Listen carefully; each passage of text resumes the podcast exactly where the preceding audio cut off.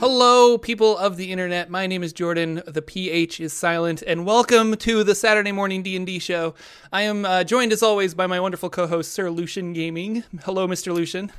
Hello, everybody. Welcome back. Yeah, welcome back. wonderful Saturday morning. Thank you for joining us on our um, wonderful Saturday morning. I should probably open up the chat so I can see what's going on there. But yeah, so we had like a big episode last week, and it was awesome. And we had Mr. Matt Colville here, and now I'm just like, what are we going to talk about this week? like, it's Right. really difficult to like top ourselves. So How do we follow um, that up? kind of like a, a like a more casual episode i think of saturday morning d&d show we'll kind of talk about the games we've been playing throughout the week i started a new game on um, saver dice called a numenera game called fury um, and i know sir lucien's been busy this week so let's just dive right into it what have you been doing with games this week mr lucien Yeah, so uh, in between moving buckets of water out of my basement, as I was one Oh, of those people right. that got flooded, so that, that's been a little bit of what's going on. But I was able to manage to still get in uh, Storm King's Thunder on Monday night, which was really good. Our team is beginning to move northward, and they are chasing kind of a side quest called the Weevil, which is this evil little dwarf that uh, they want to bring in for a bounty. And something super funny happened in that. Uh, to me, when I prepped that little side quest, it was, hey, go find. It's a wanted poster. Go find this guy. You get five thousand gold pieces if you bring him to the constable type thing, right? Mm-hmm. So all they got to do is go to the small place, find this dwarf, capture him, take him off. And I thought, okay, so we'll see how that goes.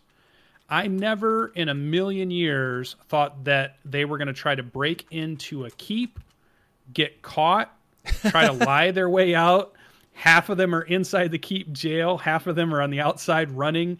It went completely off the rails when they came up with this crazy plan to try to sneak into the keep for no reason. The the guy they're looking for wasn't in the keep. He was somewhere else. They hadn't even done an investigation to find where he was at. So it was super funny. Um, I'm going to have to deal with that common trope. I think that a lot of us DMs deal with is what happens when your characters are in jail, right? Because some people start their campaign off with your characters are in jail, or Excuse me. sometimes they'll they'll do it just as an adventure. You, you get put in jail, and now you got to find your way out.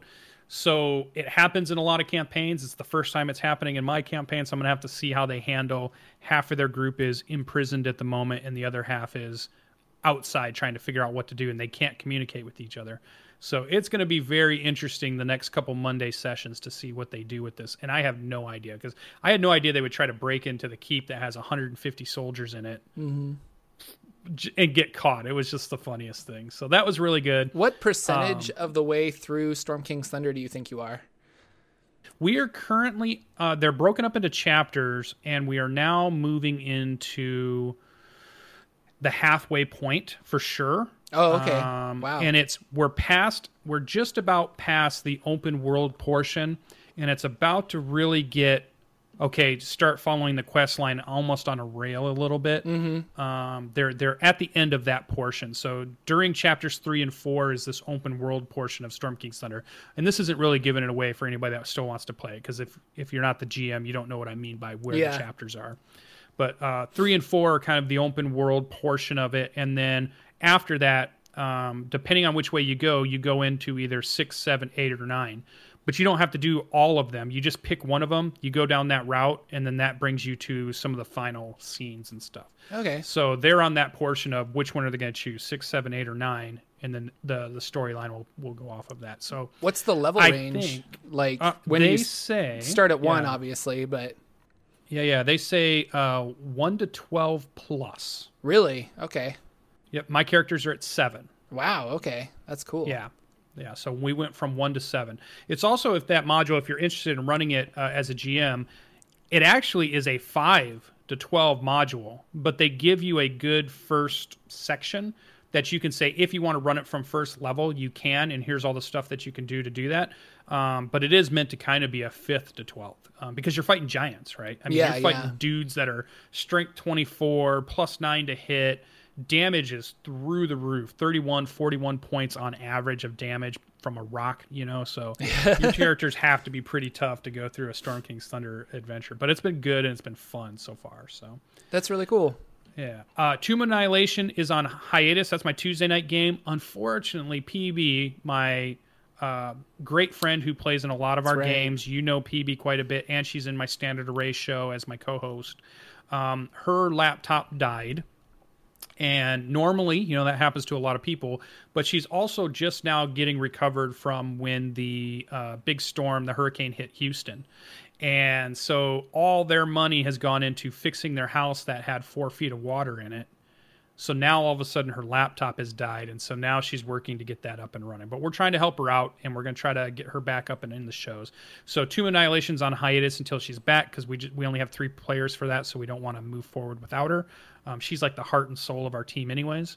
Uh, Borderlands Thursday. This is the week off. Our players play three weeks, and we skip a week just because of scheduling. So that's like a three week game. Um, that'll start up again this coming up week. And then Standard Array, I did this, the session solo, and I recorded a session about how to run a game if you're going to be running it at a convention. Some things to think yeah. about and some things to do because I've been doing that in the last couple years, and I thought it might be something that people would be interested in watching.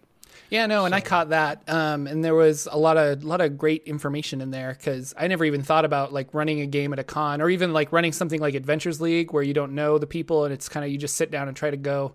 Um, it's a little different than than hanging out with your friends. So yeah, yeah. And there's a good question in chat. Uh, did our group meet Harshnag? Yeah, they did meet Harshnag. Uh, they they followed. Um, they've gone to uh, the Eye of the All Father. I'll just say that without spoiling too much they're done with that portion, and now they are adventuring without Harshnag, um, as he has stayed behind at this point. And then uh, Storm King's Thunder has been one of my favorite published 5e books for me so far, too. Although I'm hearing lots of good things about Tomb of Annihilation, yeah. and I'm playing it, but I think I want to run it at some point because it sounds like it's super fun for players also.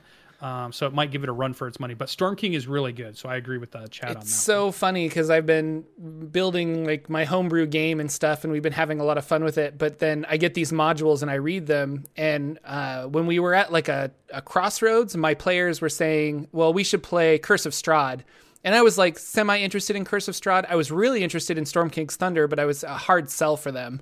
They were kind of like, ah, giants, we don't really care. And I'm like, no, it's really good. But now I now that you guys were just telling me, I didn't realize I and I feel bad because I've read Storm King's Thunder, but obviously I didn't read it close enough. But I didn't realize you could start at like level five. Because yeah. that might be if they don't have to be level one characters again, they might be really interested in playing through it. And that could be a lot of fun.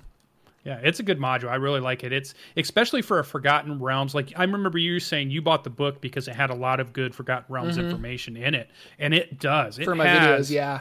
250 locations kind of mapped out with two or three paragraphs of information plus encounters that you could do there mm-hmm. in a great map. I mean, I love it. And it's on roll 20, so I have all the maps, I have all the tokens for all the creatures that are in it. It's just really good. So, and then the last thing, um, this is our this is the first uh, show of the month. So on that, if I get any subscribers during today's uh, broadcast, I'm going to be contacting them and I'm going to offer them a spot in a one shot that I'm going to DM in a D&D 5e game one shot that will be filled with either subscribers or even subscribers and some of the players from the games that I'm in now.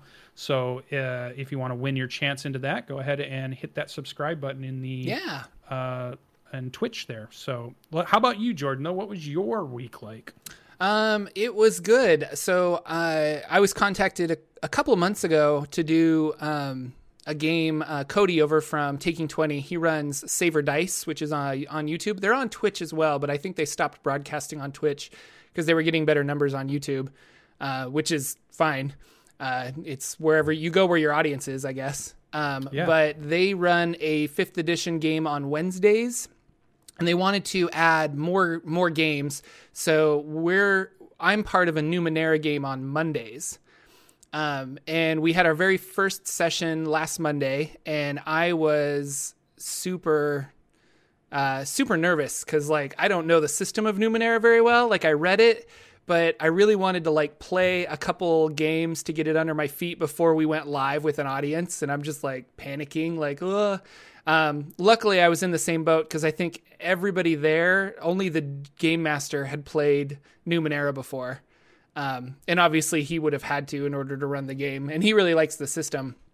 But it was it was interesting. We all started on a boat, and we're kind of headed to this like mysterious island through this storm. So the the majority of the game was we were on a boat um, doing to the fifth edition equivalent of skill checks. Like it's kind of what it felt like. Like uh, repair this this hole so that the ship doesn't sink, mend that sail, um, man overboard, try to help this guy get back on there. Um, I I asked if I could do some kind of like medicine check or might check to resuscitate somebody who had um, inhaled too much water. And I ended up putting my my hand on his chest and like using a might roll. I like, which is the equivalent of a strength check. I like pushed all the water out of his chest, and he got back up and started breathing, which was kind of fun. Um, I had a lot of fun. It was a lot of. It was an interesting game. It's just a. It's just a odd system when you've played nothing but D and D for a long, long time. Um, yeah. and I was thinking about it that the game so in my D&D games we have skill challenges where I set um, a DC of like I don't know 12 or 13 and then I, ha- I say to my players you need to get 8 successes before 3 failures and that's how they win the encounter and so they go through their skills and they say, um, okay, I want to do acrobatics. And I'm like, okay, story wise, how are you using acrobatics in this skill challenge? It's like, well, I'm going to um, throw a rope across and I'm going to like tightrope walk across this rope to get to the other side of the ravine or something. And I'm like, okay, that's a great acrobatics check. And they either succeed or they fail based on that. And then the whole party succeeds or fails based on whether they get eight or whether they get to three failures first. Numenera feel like the entire game of Numenera feels like that because even combat is you're just rolling a skill check for combat. Like combat is exactly the same as mending a sail or fishing somebody from across the the side of the boat.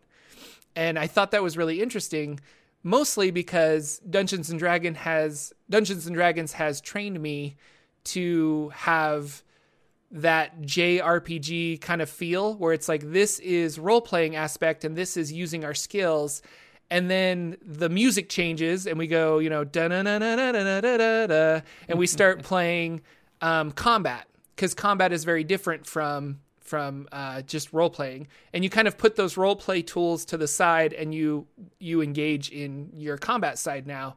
Uh, i'm really curious where this game is going to go moving forward.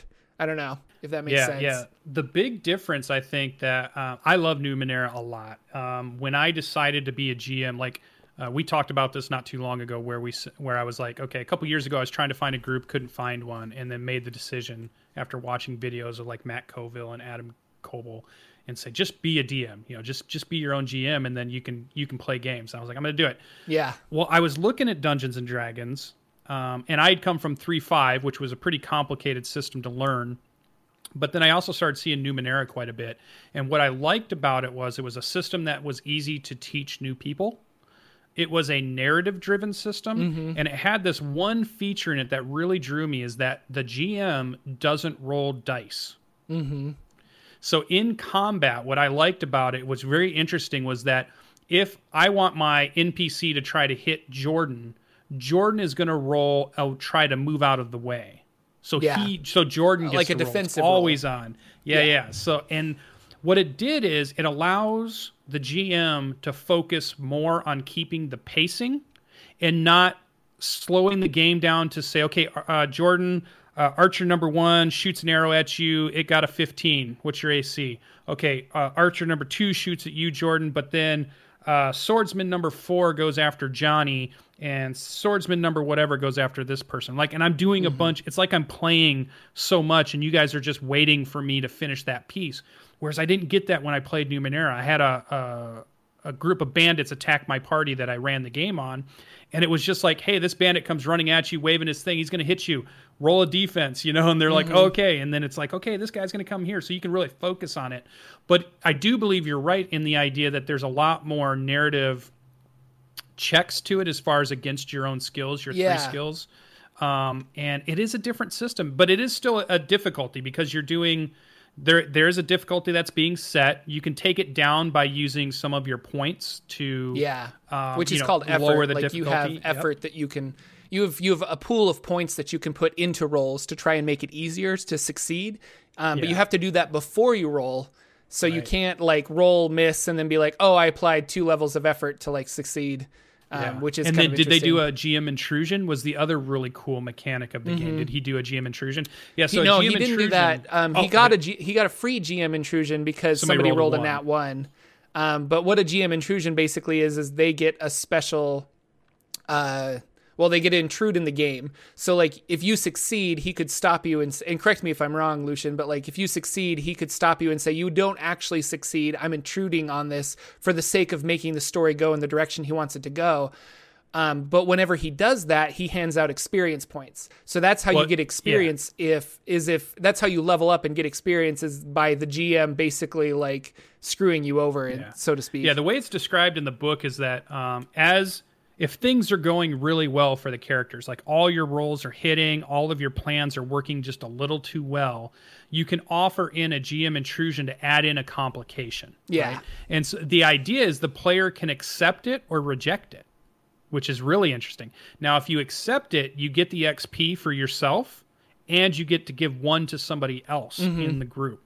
So it's a mechanic way to say, oh, do we want to do it? Because you want to level up, right? You want to get your character skills higher. You want to get to the next tiers, and you want to get your next ability. So you're always wondering, oh, sh- do I want to do it? Do I want to take that intrusion? Or no, no, no, this is too crucial of a moment. I don't want to do that. And then on a one, that also can happen. Uh, with a GM intrusion, so it's like a it's it's adding a complication. So it doesn't necessarily have to be that you don't do something, but there's probably a consequence to what you did. Okay, right? So yeah. so maybe you got what you wanted, but now there's a bad thing about you got it, but here's what's wrong. Like, oh, you were able to hit that guy, but now you made a ton of noise and you hear the boots of other soldiers Mm-hmm. coming. Like you've alerted somebody else. So you got what you wanted, but then there's a complication. Or like I hooked up the electricity to the machine and got it running, but there's sparks flying, so now there's fires I have to put out or something. Right, right. Yeah. Add a complication in. So it's a lot about let the players do what they're trying to do when they make those rolls, but Mm-hmm. also if it goes bad, give them a complication of what it is.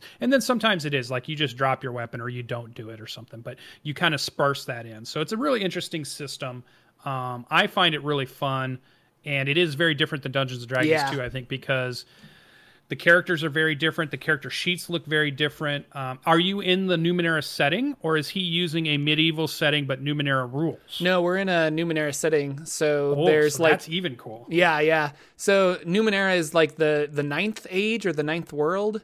Ninth Um, world, yep. And there's been like eight other worlds before this, or eight other like time periods of of civilizations that have risen and fallen. So there's all this weird technology that they call Numenera.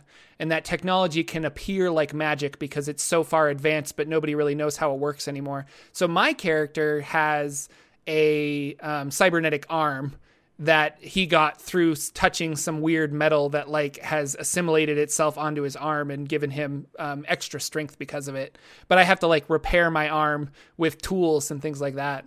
So yeah, we're the in the Numenera setting is really interesting because I read a little bit about the Cypher system and what's the other game that he has that's in the Cypher system? The strange. The Strange. That's the one that I thought was really interesting, where you could shift from present day to medieval times to like the future. I think. Yep. Um, so that one was really interesting. But Numenera is its own encapsulated little thing, and it's it's interesting so far. I mean, we were on a Numenera ship sailing in the water that had basically these electrified uh, sails that would would push us along whether there was wind or not. And so it was this weird technology that would work, and nobody really knew how it worked or how to like repair it. Except um, we had a, a nano, one of the characters you can play as a nano, and he knew enough about a Numenera to like repair our sails and stuff. So it was really, really interesting yeah, it's- it's, a it's it's an system. elegant It's- system. I'll say that. Like I don't know if it's my favorite error by any means, but it's an elegant system because of the it's so easy to pick up. And I was so nervous, but about halfway through the game I'm like, "Oh, I get it now. Like I have these pool of points, I can apply effort." The DM tells me, "Hey, this is a challenge rating 5. I have to basically roll uh, above a certain amount to to get that number." Um and Yeah. it's cool. So, and I like the story. Um, Unmade Gaming is the guy. His name's Michael, and he's our DM, and he loves Numenera, so he's really excited to continue along this path. Um, and he's got a whole eight week, nine week story plan for us. So it'll be a lot of fun. Yeah, I really like it. Um, and the tie-in to D and D. This is the interesting thing. So some of you might be out there and say, "Hey, wait a minute! This is the Dungeons and Dragons show. Why are we talking about Numenera?" Numenera is is made by Monte Cook, and Monte Cook did mo- a ton of design in 3.5 and 4th edition Dungeons and Dragons. Mm-hmm. So this is the guy that was coming up with places like Ptolus, the the, the setting for Ptolus, um, a lot of the Planescape kind of stuff, worked on a lot of these other things that were Dungeons and Dragons related. And so that same mind is bringing in, you know, was built Numenera, uh, the Strange was done by Bruce Cordell, another person that was you know with TSR for a while, and then uh, Wizards of the Coast, and then um, they've even got a few more that are coming out. Like Predation is one about dinosaurs and technology, and um, there and there's one about the Gods Fall. Um, which is about gods that have been brought down from the heavens are now walking among earth and they're trying to find their way back up. So there's like a lot of these set and Cypher is how to run the system no matter what genre. You yeah. You want to play superhero, you want to play medieval, you want to play historic, you want to play Wild West, whatever it is, here's the rules to play that. So it's a really cool system. I think it's super fun, and I'm going to have more of it on my channel too because I I really mm. like it a lot. And then I completely cool. forgot. I played um, immediately following the Saturday morning D and D show last week. I played a Dungeon Crawl Classics game with um, our friend Lex, who uh, was the co-host of the show when Sir Lucien couldn't make it that one day, and he was the GM of this Dungeon Crawl Classics. And I guess um, going back to Numenera, like that system is so different, but it I feel like it's okay. Where are my words? I feel like it's diff- difficult to make a new dice rolling system because we kind of already have this Dungeons and Dragons, you know, you roll the hit. Do I hit? Yes or no? There you go. Numenera did a really good job of that by having just the players roll for defensive rolls and things like that, but you're still you're rolling a d20, you know, like how can you reinvent the wheel? We were playing Dungeon Crawl Classics, which was basically like watered down D&D, and so it felt a lot more familiar to me like when we, and that was another system that I'm like, I don't know anything about this system, but I know enough about Dungeons and Dragons that I'm like, oh, we're in combat now. Oh, we're doing this and this and this. But, um, and, uh, somebody in chat says DCC is my favorite, and I'm starting to think it's uh, part of my favorite too because Dungeon Crawl Classics you start at level with level zero characters. So Lex said make four characters, and then be prepared that they're going to die uh, which I thought was kind of morbid and interesting that you're doing this survival of the fittest for these characters that you create. So we gave them all like funny names and um, the character creation was completely random. Like you roll on tables to make all of these characters. Um, and then you turn around and you see who survives. And it's really just luck. Like, and I was really upset because by the very end, and you can watch this too. Lex put it up on his um, YouTube channel. Or if you I go watched to it live, it was super fun. Yeah. Or if thank you. Or if you go to my YouTube channel, it's there's a playlist called Live Games with Jordan, and it's in there. But um, we started out. I started out with four characters. I think I found another one, so I had about five characters.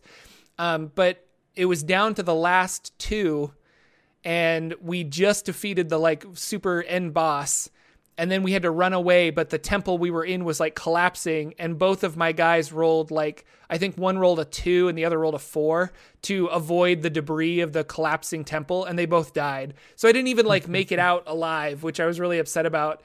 Um, but we got super attached to these characters and i gave them stupid names like keith and william but like the chat at the end was just like keith no! And i'm like oh my yeah. god.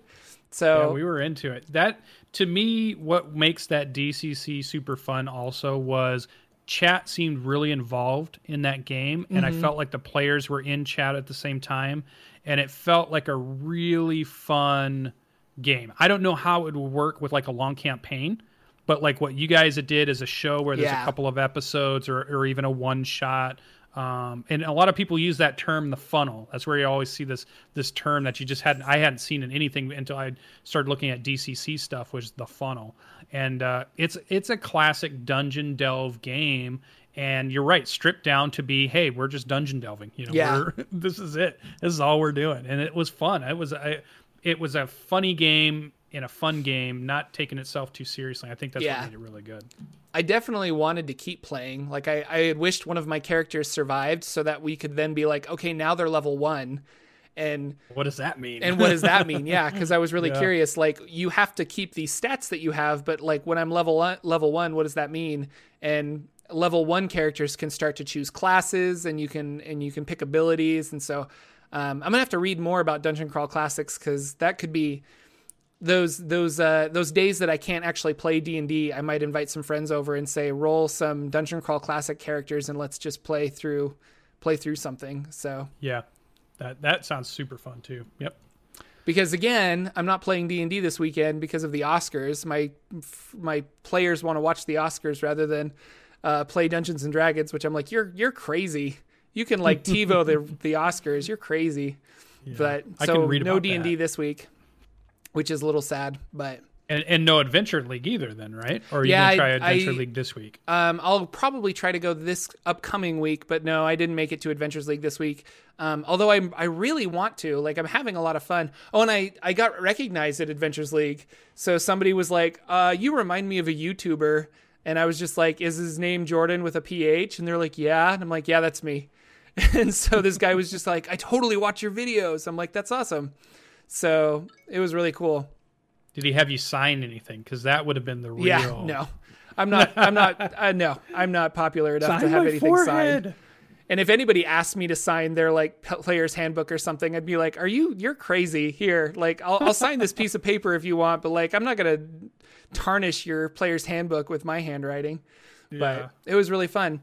Um, but I am enjoying Adventures League. The more I go, I'm kind of getting like familiar with the players that are there. So it's not just like, oh, this is the weird new guy. Like I now know these people and we've been playing games together. And that's what games do. Like the more you play, the more you get that camaraderie and stuff with people, which is kind of fun.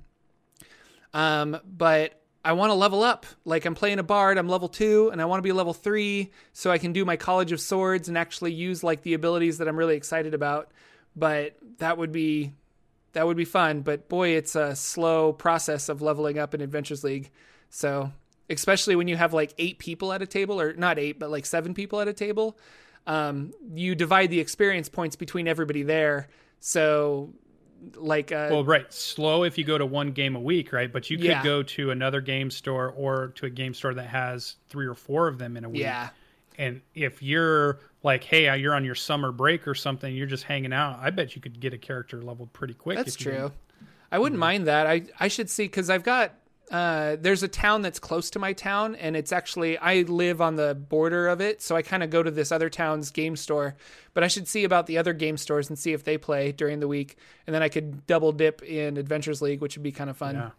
And I think it's legal to play online too. So if you can find a roll twenty game that's playing Adventure Oh, League, yeah. that's just as legal as being sitting at the table. You can run an Adventures League game. So like I I can run an Adventures League game. You can bring your character in, and that counts. Yeah. Even if it's with your friends, it doesn't have to just be with random people. It can be with your friends. It can be with people at a game store. It can be with people at conventions. It can be online. So it's really cool. Yeah. No, it's fun. I am enjoying it more and more. It makes me like uh it makes me want to play more characters. And uh Lucien and I were talking about this right before the we started where I was bored yesterday and so I started making new characters. Um and I made a kobold rogue last night and it makes me wonder if I don't understand why more people haven't played a kobold rogue or like why it's not like a broken class because kobolds have pack tactics. So when you're next to somebody, you also get sneak attack, but you get pack tactics, which allows you to have advantage on the attack roll. So you can really like crit fish with a kobold rogue and try to get all of those um, awesome critical sneak attack damage.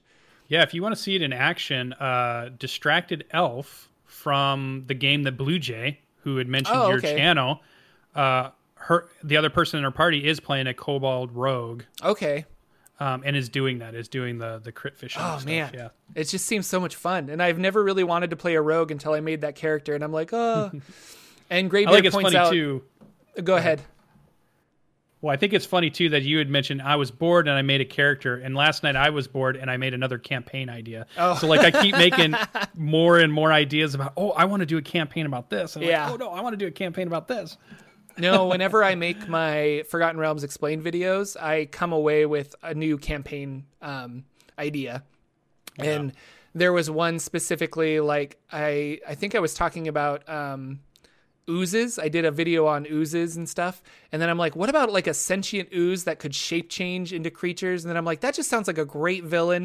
And so I started like writing down like, no, and then the players could go here and they could go here. And I made this fun, well, ha- I about half done of a one shot based on like a sentient ooze monster um, that could shape change into like different people. Um, so kind of like a doppelganger, but Yeah. and and worships uh, Zuggtmoy, the like the Lord Demon Prince of oozes and things like that. Yeah, well, like your Or your last. um, Sorry, somebody's gonna call me out. On, I have to correct myself, otherwise I'm gonna get a whole bunch of YouTube comments.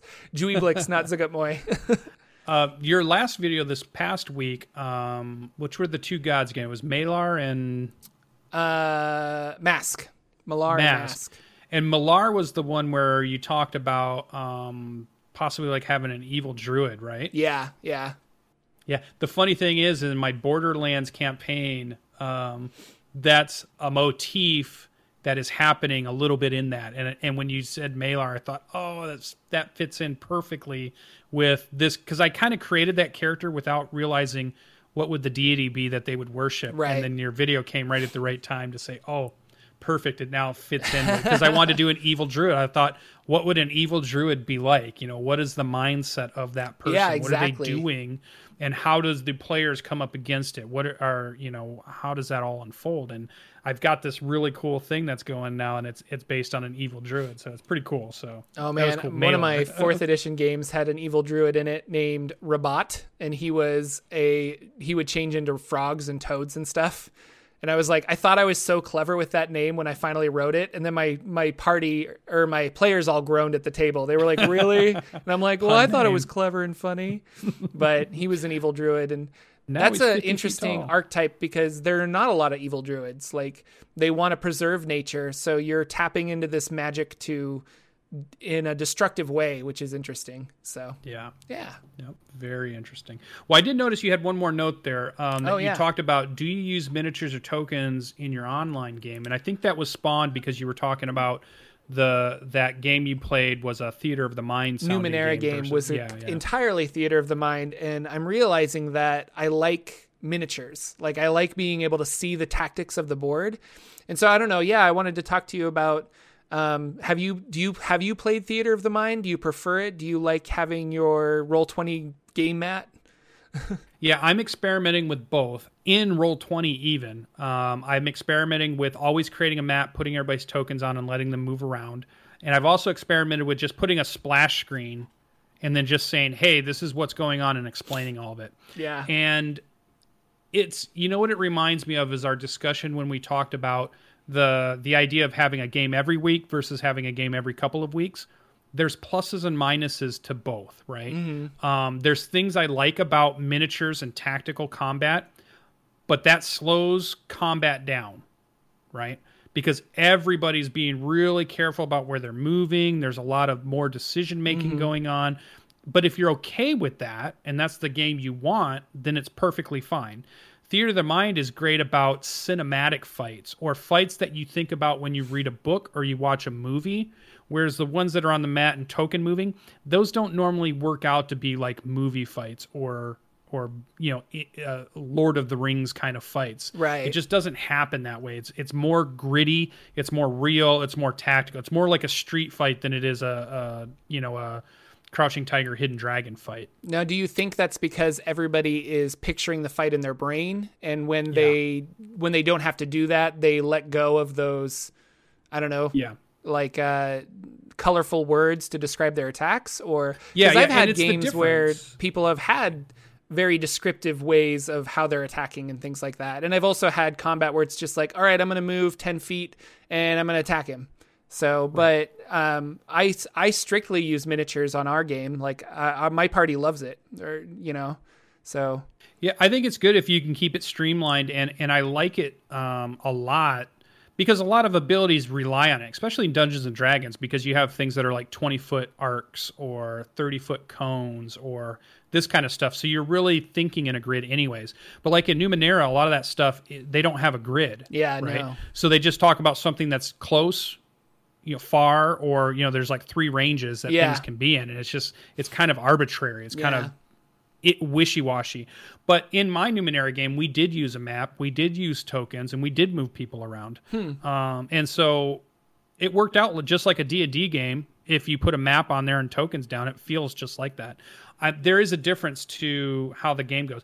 But with um, Theater of the Mind, which is you notice Critical Role has switched, right? Critical Role for the longest time in last season was mostly Theater of the Mind, with every now and then bringing out a set piece for fights. This year, all, every single episode, I think he's brought out a table to play on.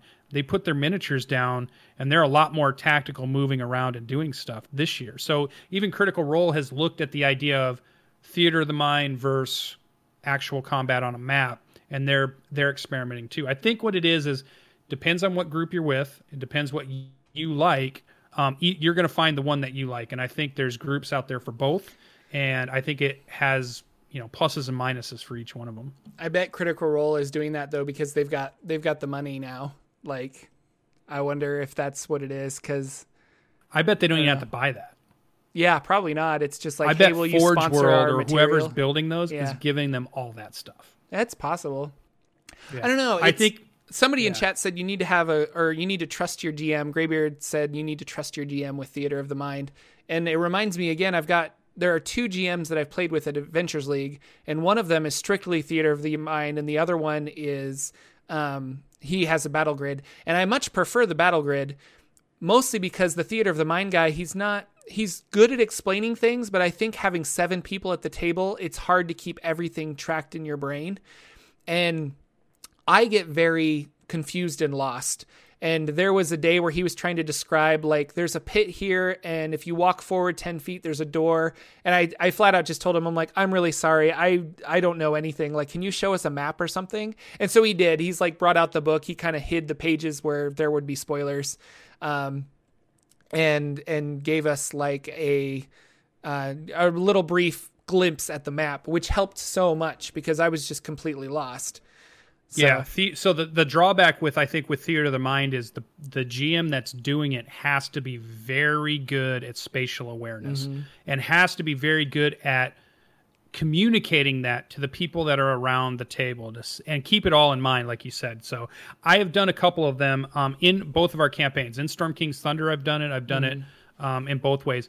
And it takes some time to be able to figure out when you've got 20 orcs that are moving all around and everybody's shooting arrows left and right and things are charging and and you don't have a grid to keep that all on track but you got to keep it in your head um, but then also with a big map one of the things i had trouble with a map was it a map is great when they're not moving very much but like on a running battle or a battle where the ranger wants to use their 400 feet of distance to shoot at something. Yeah. We can't put a 400 foot squared out Yeah. map on our table at all. And so if that if you get into a running battle or a chasing battle, you almost have to kind of go to theater of the mind because you don't unless you I guess you have a rolling map that you made on your table somehow, which would be That is cool. your million dollar idea, sir. You need to invent that and start put miniatures on little wheels so as you roll it, that's terrain changes, but they stay in the center. yeah. Magnets Yeah, or so- something. That would be amazing. But it definitely to me slows combat down some. Yeah. Not, and I don't want to make that sound like that's a bad thing. If you like combat and you like to be that tactical, like if you go back to the days of playing BattleTech on the tabletop in the old school days, one turn took like four hours to get through, and everybody that was playing that loved it. Yeah. we would play one night, we'd play one round, we'd leave it all set up, come back the next week, play round number two because it took so long to do everything but we loved it so if you if you like that it's great but you know check your players you never know what your table might like or might not like as far as try them out you know play around with them and see what you can Yeah. do And maybe I just haven't had the right DM for this, but I, I feel like Dungeons and Dragons lends itself to having miniatures a lot better than, uh, or it almost is a necessity in a, in some cases. And you, it, it's not because if you have the right DM, you can do theater of the mind. But in a in a system compared to Numenera, where you just said there's no there's no like oh this is ten feet away or twenty feet away. This is either close or near or far. I forget the the Yeah, yeah. phrases, but you just have words that describe that. So you can say like oh no you're close, and then I know that I can melee hit it, or it's like oh no it's far, and then I know I can ranged hit it. um, or attempt to try and attack it through the range. So, yeah. hey, Indoor Adventurer, for subscribing with Twitch Prime. That's awesome. Nice. I'll be contacting you today. Good job. Yeah. So, thank um, you. yeah. So I definitely wanted to talk to you about that because I, I saw that note and I thought, yeah, I've been, but I've been experimenting to the point I don't know I can say one is better than the other. I don't think one is better than the other. Do you prefer one or the other? Or I'm just... tactical. I'm okay. super war game, miniature game, tactical guy. Um, so I want to do that all the time. The only reason I'm leaning towards Theater of the Mind as a GM though is because it takes so much prep every single week to set the map up and if you're going to run two or three games in a week, now that's two or three tactical maps yeah, you have to come up true. with every single week. And it starts to get quite a bit, you know. So I wanted to do Theater of the Mind to ease up some prep at time so that I could then go back to big set pieces where we would have a map. And I think that's where I'm leaning towards this this idea of some things can be theater of the mind to keep things moving and I don't need to do a lot of prep and mm-hmm. then let's do the big battles with here's everybody's token and let's see what happens. Cool. Well, um, we're kind of coming up at the end of our show, I think. Uh, are there any yeah. questions in the chat you guys want to ask us? And we can maybe answer some questions for the next five or eight minutes. Yeah, and while we're looking through there, uh, uh, yeah, it was Indoor Adventurer. Thanks for the the subscription. This week, if you subscribe to the channel, I'm going to be contacting you to see if you want to play in a one shot. It doesn't have to be on the channel; it can be offline, so you don't have to worry about having a camera or anything like that. But it's a roll 20 one shot d&d 5th edition game so i'll be seeing if you want to get in on that and if anybody else wants to go ahead and subscribe to the channel and i'll be contacting you also yeah question wise, it's a lot of good comments about this is how I do stuff and this is what I like, and, I, yeah. and that's all really good stuff. Like Twenty Sided is putting a bunch of stuff out there. I see Cyberwolf is pretty active, and Indoor Adventure just joined. Uh, El Racy was here. El Racy, uh, welcome. She is. Uh, I used to run a um, Ark Survival Evolved server, and we used to do a bunch of YouTube videos about Ark Survival Evolved, and she was from that, and she ran her own server. She's really, really cool person. Good to see she's in the channel. I'm looking for questions. I don't know. Are You seeing anything we missed? No, I just love 20 sides 20 sides to every story. You were saying you love Theater of the Mind because when it's done correctly, um, you get a lot of back and forth between the players and the DM and, and I was like maybe that's just it. Like I'm not I'm not particularly good at running Theater of the Mind, so that's why I don't like it. Slash I haven't had that amazing DM yet that is describing the scene so well, you know. Although Michael from Unga- Unmade Gaming, he did a really good job with our Numenera game, so maybe I'll learn some new stuff from him. So, yeah. I see a question there. Favorite NPC you either made up as a DM or encountered as a player? It sounds like a question we've been asked before, but I, I think we both had a, an answer. We'll see if it's the same. What NPC in your game from your from your campaign is um, your favorite? I and yeah, I think we've been asked this before, but the answer was I made a um, I made this aquatic uh, druid dwarf that uh, was trying to mine the ocean floor, and that was his goal. Was he wanted to figure out a way of mining the ocean floor, and he was a druid, so he could turn into octopuses and stuff or octopi, octopuses. Oh, nice and like swim down to the bottom and use all of his tentacles to try and like mine and stuff. So he hired my adventurers for that. So that's cool. Yeah, mine really was um, we create we were in our game that you were playing with me, which mm-hmm. was the McLancy Waddle um, one shot that turned into three or four sessions. Yeah, yeah, really fun. um, but it was Sparrow, the the young kid who wanted to be a bard and was following the party around, um, and it, I just enjoyed the idea of how the party had to try to deal with a super precocious, super energetic kid in our eyes, but in like in a medieval world, you know, a 14 year old is out adventuring, a 15 year old is out trying to kill goblins or whatever. Mm-hmm. That's very different than what what we think of it as in our world. So when I put that kid out there as a he wants to be a bard and he's you know like that 12 year old and he follows you guys up the road and then stuff happens. He gets kidnapped at the end, cliffhanger at the end of the session. I was like, I just love that character of putting something that the players had to invest a lot of thought into how how do we deal with this what do we do here what's our what's our moral standing what's the right thing to do you know that whole yeah. thing was really fun for me so that was definitely my answer for that so sparrow the the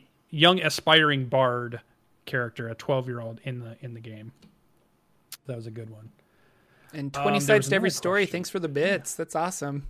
Yeah, that's very cool. Thank you very much. Um, least favorite rule as a DM or most problematic rule as a DM? We need to get you the little like pop up notifications or something. Or do you have those? No, they're on. Oh, okay. Yeah, yeah, I guess I'm not running. Watching on Twitch, so Yeah, yeah, they're running. Um, that's super what fun. rule do we hate? Didn't we just talk about a rule that we we probably both disagreed on? I thought. A rule that we hate? I don't think so. trying to think of something.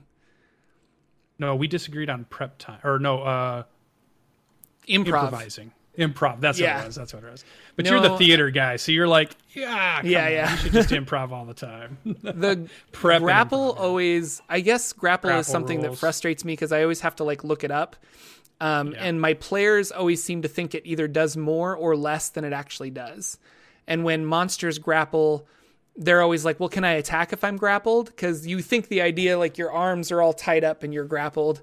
So off the top of my head, that's something that frustrates me, but I, I don't necessarily hate it. So Yeah, I like sure. the older rules of grappling, though they were more complicated. They covered more situations and they did exactly what you just said, met the expectations of what the player is trying to do. Mm-hmm. Because the player's mind is, I'm wrapping them up like a mim- uh, you know an MMA fighter Right. type thing. But the rules are, I'm grabbing your cloak and you can't run away from me, and that's as far as your grapple has gone. We both can flail at each other. We both can do stuff. I'm just making it show you can't run away is all that's happened. But I point. think with that same grapple check, you can move them.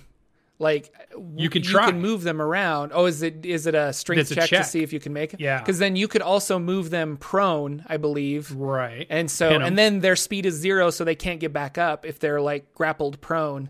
And you can do all this extra, have advantage against them and things like that. So The, I think the the rules definitely could be more concise. I I actually the rule that I wish that was a little bit better was mounted combat. We get it a lot in the campaign I'm running now, and I just watched. They just talked about uh, mounted combat rules this last week in D and D, and it felt more clarified. But it still doesn't feel like it's the impact of a um, person on a horse charging down their target, hitting them with their weapon on Yeah. a full run, and those mechanics just aren't quite there. But I realize why they do it. You can't make you know simulation style rules for everything that's out there. You want the game to be streamlined. You want it to work for all campaigns. But I wish mounted combat rules were a little bit stronger. Yeah. I think a little bit more willing to do them, and then people would want to do them more. All right, so there's lots of good questions, but I think we're getting close to the end of our show. What do Yeah. you think, Jordan? No, I think we're good. Um, thank you guys so much for coming out and watching us. Um, also, thanks to uh, Ella Racy or Ella Racy for subscribing Ella. with her Twitch or his Twitch Prime, his or her Twitch Prime. Sorry, Yeah, but uh, that's awesome. Thank you guys. Um, it's really cool to support Lucien's channel and and support the Saturday morning D and D show in general. So it's awesome. Um, I just want to say thanks again for coming out uh, for our humble little channel. It's really awesome that you guys are here, despite not having a Matt Colville. Hopefully, we were uh, half as entertaining. Half as or entertaining as a we- quarter as Yeah, yeah. entertaining as him. Um, and again, if you want to catch us, you can always catch us live here because I saw some people show up a little later. Um, we're live at 12 p.m. Eastern every Saturday morning, and uh, you can catch the VOD on my channel on YouTube on every Monday morning. So I'll release it there. Any final thoughts you have, Mr. Lucien? No, I can't wait for this week to get back into more Dungeons and Dragons and game playing. Lots more stuff coming up on the channel, and I'm super happy everybody joined today and all the support that we got. It's super glad to be able to do it. We're humbled, and I can't wait. Oh, yeah, keep, for sure. Keep doing this. I love the Saturday morning shows. Cool. Well, thanks again, guys. Uh, we will see you next week with uh, more exciting stuff about the Saturday morning D and D show. Maybe some more um, special guest hosts. We're gonna, or not guest hosts, but um, special guests. So we're in the works with talking with some people to have them as um, guests again on the channel. So that should be a lot of fun.